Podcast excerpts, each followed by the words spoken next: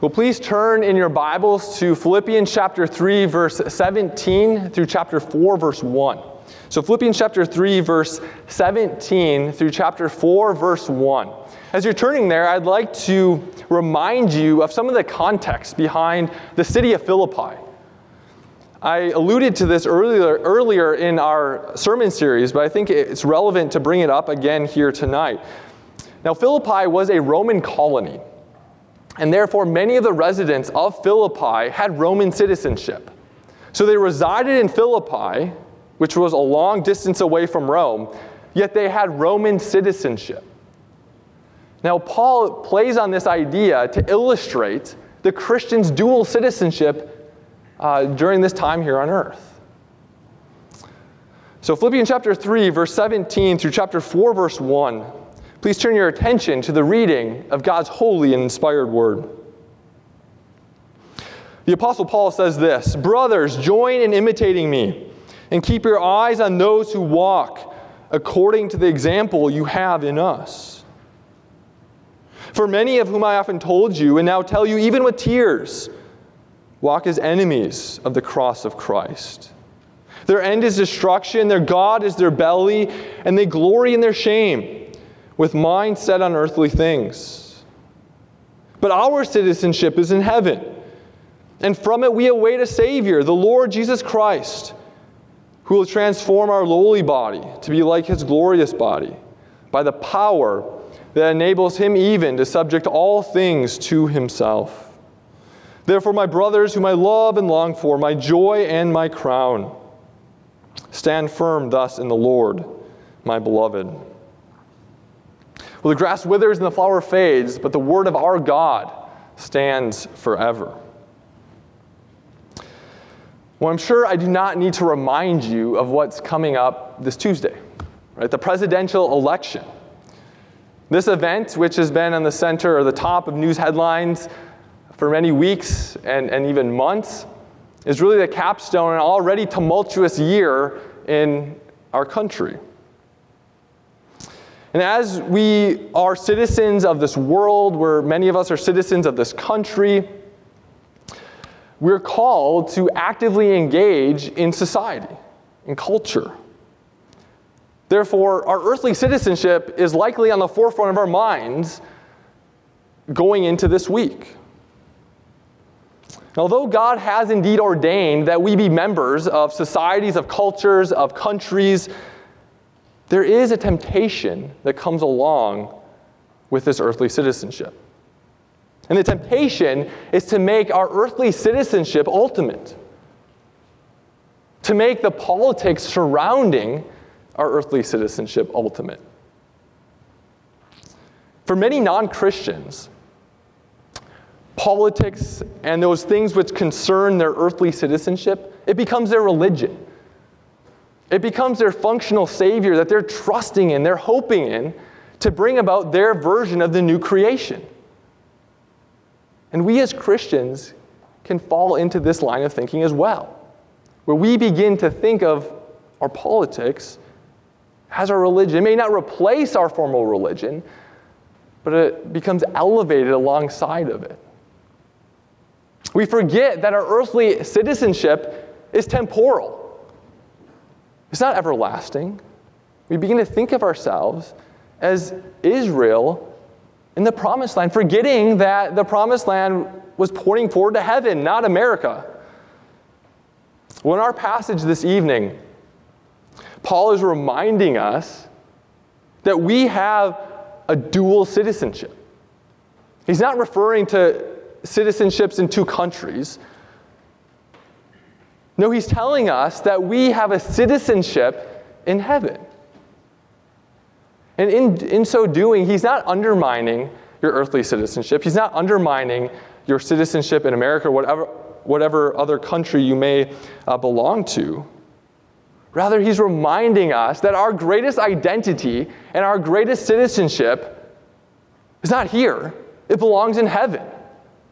So if you look with me in your Bibles at verse 20, Paul says this He says, But our citizenship is in heaven. This is the controlling theme of our passage this evening. Eh, notice that.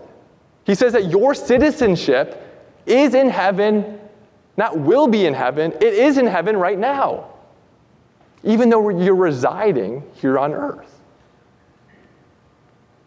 Paul says this very thing in Ephesians 2, where he says, We have even right now been raised and seated with Christ in the heavenly places.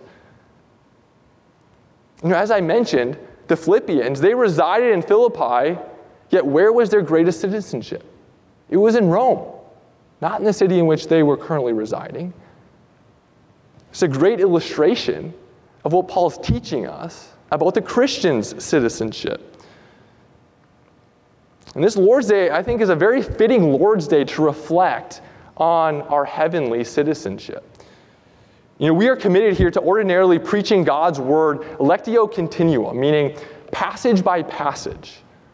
And when we do this, we can see God's providence in selecting texts that are aptly suited for what we are going through. I think we see that here this evening as we are reflecting on what it means to be a citizen of heaven as we go into this election week.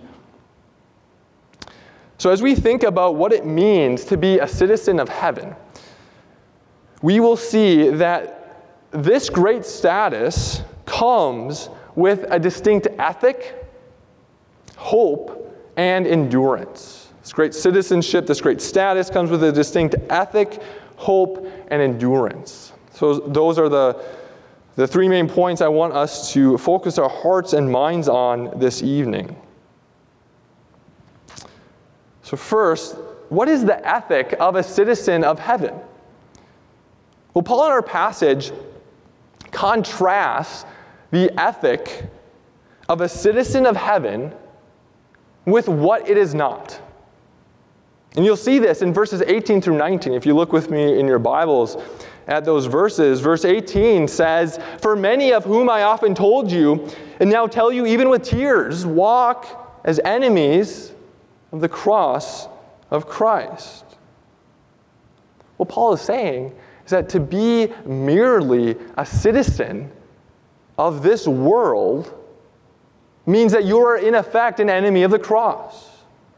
There's this great antithesis between those who merely have their citizenship in this world and those who have dual citizenship. Therefore, what is the ethic of an enemy of the cross, of those who merely belong to this passing age? Well, the rest of verse 19 tells us first, we read that their end is destruction. They have no hope belong, uh, beyond this life. And that's why their God what they're trusting in is merely an earthly idol, whatever form it takes. They have no real hope. But second, we read that their God is their belly. And this word for belly that Paul uses in the original language denotes one's fleshly or sinful desires. Now, Paul uses this contrast between the flesh and the spirit uh, throughout his epistles. And he's not contrasting the body versus our soul. Rather, the contrast that he's positing uh, here is a contrast between our sinful nature and the Spirit's work of new life that he's begun in our regeneration. So, for the Christian, we are engaged in this great war between our sinful nature, which will continue to plague us this side of glory, and the Spirit's work of new life. But for those who do not have the Spirit, they only act according to their belly, that is, their sinful desires and passions. The whole course of their lives, according to Paul, are filled with seeking to satisfy their prideful ego, egos, their lustful passions, their gluttonous bellies, their never satisfied ambition, their sloth, and their laziness. This could go on and on. They can't act contrary to who they are. And this is who they are. And Paul continues Along the same line, he says that they glory in their shame. Word for shame is immorality. They boast, they revel, they glory in immorality. We don't have to look very far in our own culture to see how our world glories in immorality. But lastly, Paul sums up this list by saying that their minds are only on earthly things. They say they cannot raise their mind beyond earthly things. They, they do not seek to glorify God, to enjoy Him forever. Paul's not saying that it's bad to think about earthly things. We ultimately should have that end of the glory of God behind all of our considerations. Well, I think it's important to make a distinction here as we consider how Paul is describing our unbelieving society. And there, there may be some tension in our minds as we think about this because Paul's description here is quite bleak. It's quite bleak. And we probably all have examples or people in mind, maybe they're personal or, or not, of members of our unbelieving society who do not know the Lord but do a lot of external good. They act very virtuously. So, how do we square that with what Paul is saying here about those who merely have their citizenship in this world? First off, I think it's important to note that, yeah, members of un, an unbelieving society, non Christians, they can do a lot of external good.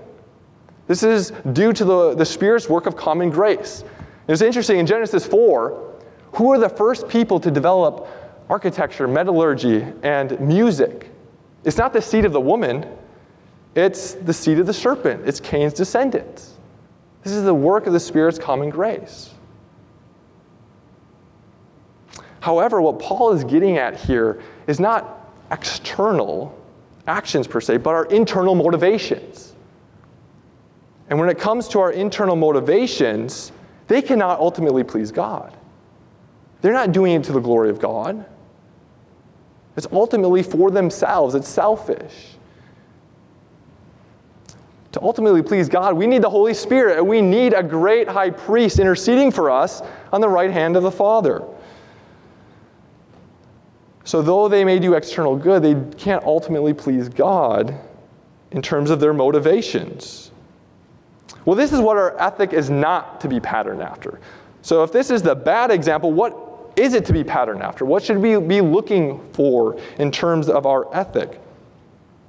Well, Paul says our ethic is to be in accordance with the example of Paul and other godly figures. We see this in verse 17.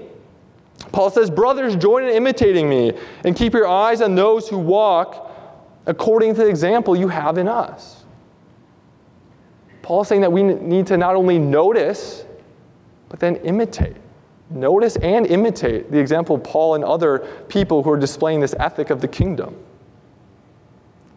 Now, one of the themes which I'm sure you've all picked up on at this point of the book of Philippians is this theme of example. Paul's continually been pointing us to examples, not only in himself, but in Timothy, in Epaphroditus at the end of chapter 2. And all of these imperfect examples lead us to the perfect example of Christ, which we saw in Philippians chapter 2, verses 5 through 11. This perfect example of self sacrifice, humility, and love as he came to this earth as a servant and died that lowly death on a cross.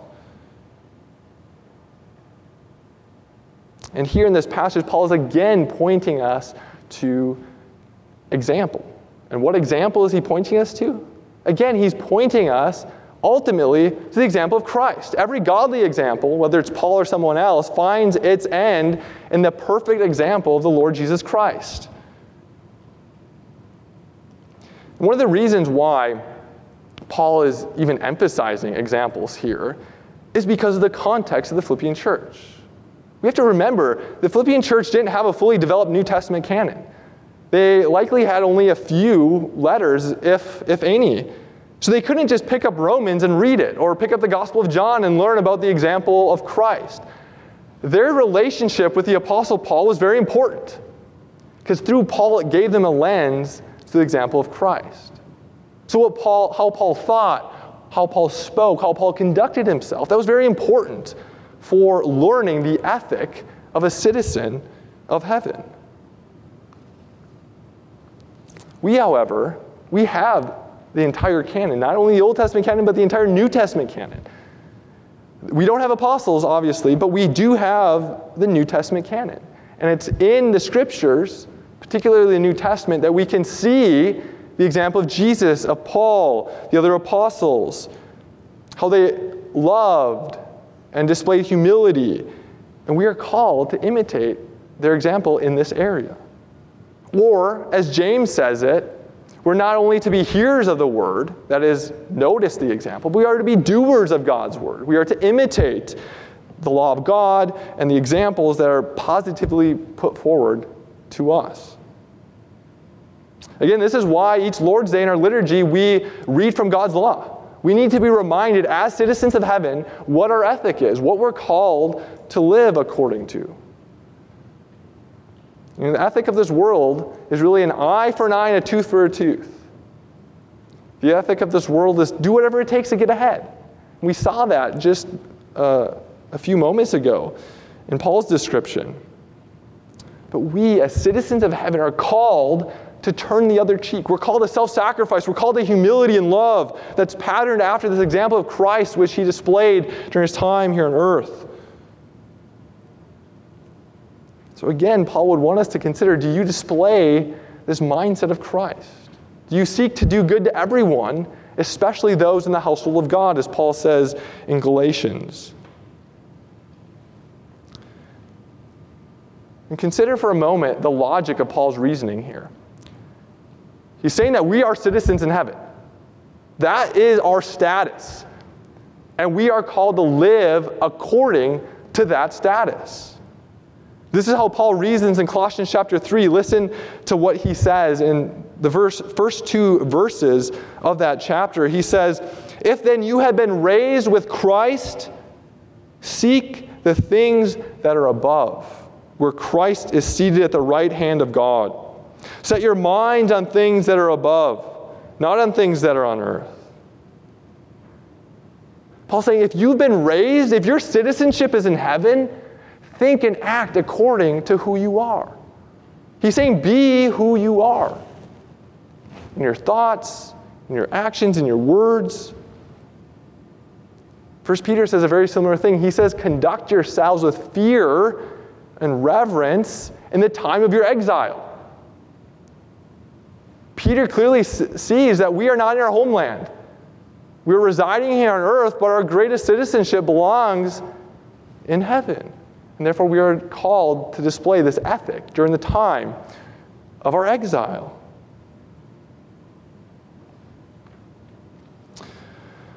Well, seeking to do this, to live according to this ethic, is difficult. We all can attest to its difficulty. How much more difficult would it be if we had no terminus, no endpoint? You know, boys and girls, imagine doing a chore or a job that has no ending. You just do it forever. Right? That's misery. So, too, as we seek to pursue this ethic, we need the hope of an endpoint. And this is exactly what Paul does for us. He tells us what our hope should be as citizens of heaven. So, I'd like us to now turn our attention to, to the hope that we are called uh, to remember. And Paul defines our hope in this passage in verse 20 by this word await. And this word that Paul uses for await, await could really be rendered as eagerly await. This great expectation that we have as the citizens of heaven, of God's kingdom. In fact, this word is only used about is only used eight times in the New Testament. And seven of those times finds its object in the second coming of Christ. This is a word that, that the New Testament uses to, to describe the Christian's great expectation for Christ's return. And Paul uses this word in the same way here as you see that its object is also the second coming of Christ. If you look with me in your Bibles at verses 20 through 21, Paul says this very thing. He says that we await a Savior, the Lord Jesus Christ who will transform our lowly body to be like his glorious body by the power that enables him even to subject all things to himself. Paul's not just pointing us to the second coming, he's pointing us to a particular aspect of what Christ will do when he returns. And what's that, that aspect? The resurrection of the body. We have this great promise that at the return of Christ, we will have resurrected bodies that mirror the very likeness of the glorified body of our Lord Jesus Christ. Think about that for a moment, brothers and sisters. We have the promise that our bodies will be transformed to mirror the very glorified body of Christ. This is why we've taken pains in terms of uh, our broader um, understanding of, of theology and historical theology through the ages to protect the true and proper humanity of Christ. Our hope is that we will have bodies like Christ. And we have no hope or promise of being gods or godlike.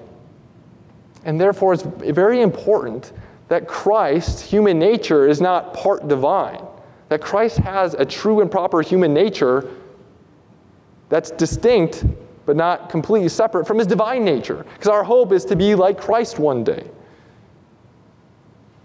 And this is what we eagerly await as citizens of God's heavenly kingdom.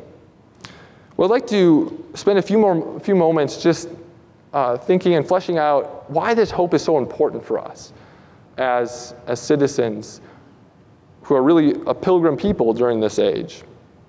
As we consider this idea of hope, this hope as an eager expectation, I think we all can attest on an earthly perspective that we look forward to and eagerly await lots of things in life as part of who we are. I mean, boys and girls, what are some things that you eagerly await for in life? It might be, you know, in the springtime, I'm sure it's always summer vacation. It might be going to a friend's house. It might be an up- upcoming birthday. Part of being a human being is, is looking forward to things, eagerly awaiting things. This, is part of what it means to be in the image of God. But oftentimes, as we think about all those things that we look forward to in life, all those things in which we eagerly await in this life, oftentimes our expectation is greater than the event itself. I don't know if you've experienced that before. Let's say there's an event or something that you're looking forward to, maybe months, weeks, even days. And when the, when the event comes, you're sort of disappointed. The expectation that was building for so long was almost greater than the event itself. Furthermore, every good thing in this life comes to an end. Everything. But when we consider the hope that we have that accords with our heavenly citizenship. No matter how much, no matter how high our expectations are for the second coming of Christ, for the new creation, it will be infinitely less than the joyous reality that that day will actually be. And that's good news. And furthermore, the new creation is everlasting. It's really the only thing that can be everlasting and not be torturous. Think about doing anything in this life forever. The new creation will be incomprehensibly great. This idea of our hope, of this great and glorious day that's ahead of us, really transforms how we view the second coming of Christ. You know, by faith alone, we are made citizens of heaven. This status is not something that we are able to uh, bestow upon ourselves. This is a gracious gift of God. And Paul is saying, citizens of heaven, a mark of a citizen of heaven is, um, is eagerly awaiting the return of our great King. Therefore, we should not view the second coming of Christ with trepidation, with fear. We should view it with, with joy and longing and expectation. There's sometimes common rhetoric within Christian circles about the second coming of Christ uh, has to do with a warning that you know, Christ better not find you sinning when he comes back. But when we consider the nature of our own hearts, we realize that every good work that we do is corrupt, it's imperfect, it's defiled in sin. And we realize that we already are citizens of heaven. The second coming, yes, for unbelievers will be a strict judgment, uh, uh, manifesting the justice of God. But for believers, God's going to manifest his mercy as we are brought into the fullness of what it means to be a citizen of heaven. I love how the Heidelberg Catechism speaks about the, the final judgment. The question itself betrays how it views Christ's return. It says, What comfort is it to you that Christ shall come to judge the living and the dead? For the believer, the second coming of Christ is a great comfort. Therefore, I think Paul would want us to consider how we have been uh, acting. Are, are we displaying an attitude of hope as we conduct ourselves in this time of exile? In Romans 13, Paul says that we are to rejoice in hope. I think Paul would have a similar mindset here. If you recall that the first phrase of chapter 3, Paul says, Rejoice in the Lord. I think what Paul wants us to see is that every passage is really connected to that statement, that sort of umbrella statement. So we consider the joy of our justification. We also consider how we are to rejoice in our sanctification, even in times of suffering. I think here Paul would want us to also rejoice in this hope that we have of what's ahead of us in this pilgrimage. Well, the object of our hope, which we just got done considering, is Christ's return, the second coming. And this could happen tomorrow. This could happen a thousand years from now. We don't know the day or the hour. We're not told that. Therefore, what do we do in the meantime? Well, in the meantime, Paul wants us to exercise endurance. Endurance. This is the third and final point I want us to consider this evening that as citizens of heaven, we're called to endurance. We see Paul make this point in chapter 4, verse 1. As he says, Therefore, my brothers, whom I love and long for, my joy and my crown, stand firm thus in the Lord, my beloved. Notice that Paul uses this word therefore, connecting for us this hope that we have as citizens of heaven with our call to endure. What Paul is saying is that the cultivation of hope is the means by which we endure. We endure because of our hope. Now, if we consider this idea and the, the relationship between hope and endurance on an earthly perspective, I think this would make sense is really our hope, our eager expectations in life that get us out of bed in the morning. I mean, think about even on a day to day perspective. What gets you through your workday? Well, it's the hope of rest in the evening. What gets you through the week?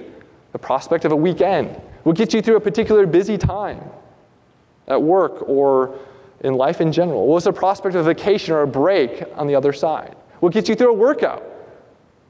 The realization that the workout isn't forever and there's rest on the other side and the feeling you get, the endorphins afterwards. We're people who are wired for that work rest relationship. And that hope of what lies beyond is what motivates us, so it causes us to endure anything that requires discipline. And when we consider then our Christian lives, we see that what causes us to persevere in our Christian lives during a time in which we are away from our homeland, we're a pilgrim people, is this hope of new creation, of the second coming of Christ, the resurrection of the body. Paul wants us to know that pilgrims are in need of hope. The question that this brings about is how do we cultivate hope? If, if we're called to endure, and hope is the means by which we endure, then we need to be cultivating hope. How do we cultivate hope in this life? I believe we find a clue to this question by considering again what Paul says in, in verse 1. He says that we are to endure in the Lord. Now, Paul uses this phrase quite a few times in Philippians. I think the implication of this is that we do not endure on our own methods or prescriptions. Rather, we need the Lord's methods. We need the prescription of the great physician, as it were. And what are his methods that he has given and prescribed for us? Well, they're the means of grace. It's the means of grace that cause us to cultivate this hope in light of endurance. And the means of grace can be thought of as the instruments that God has ordained for us during this time of redemptive history to communicate Himself, to communicate His grace to His people. And His means or His instruments are the Word and the sacraments in the context of the gathered people of God. It's through these means that the Lord creates and sustains His relationship with His people. So we need the Word. We need the public reading, preaching of God's Word. And this Word is comprised of both law and gospel. So, what does the gospel do for us? Well, the gospel reminds us how we have become citizens of heaven and reminds us of the great hope that we have on the other side of this pilgrimage. And the law continues to remind us of the ethic that we've been called to during this, this time of exile.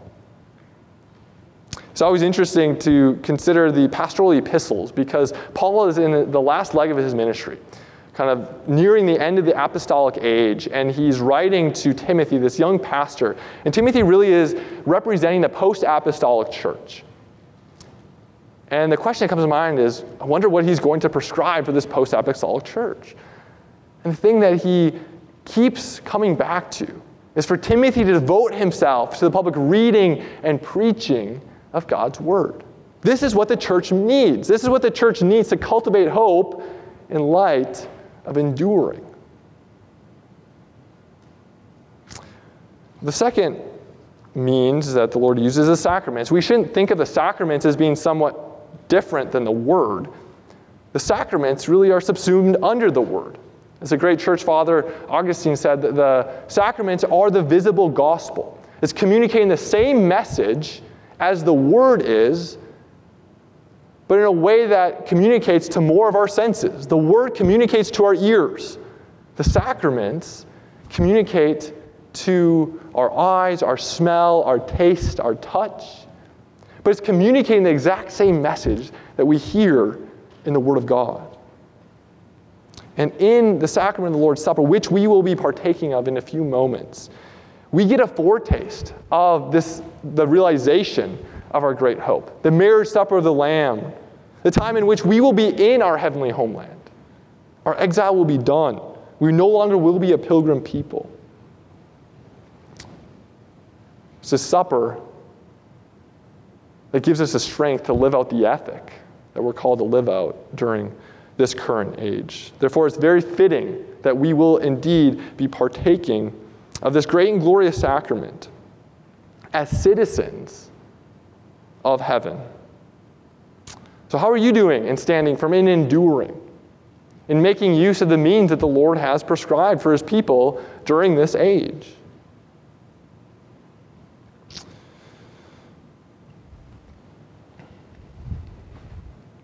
Well, regardless of the outcome this week, regardless of what happens in one month, one year, 10 years from now in our society or in our culture, let us never forget that we have a citizenship that transcends our place in this country or any country, as a matter of fact. And this citizenship calls us to a distinct ethic, a glorious hope, and a life of endurance. Let us pray.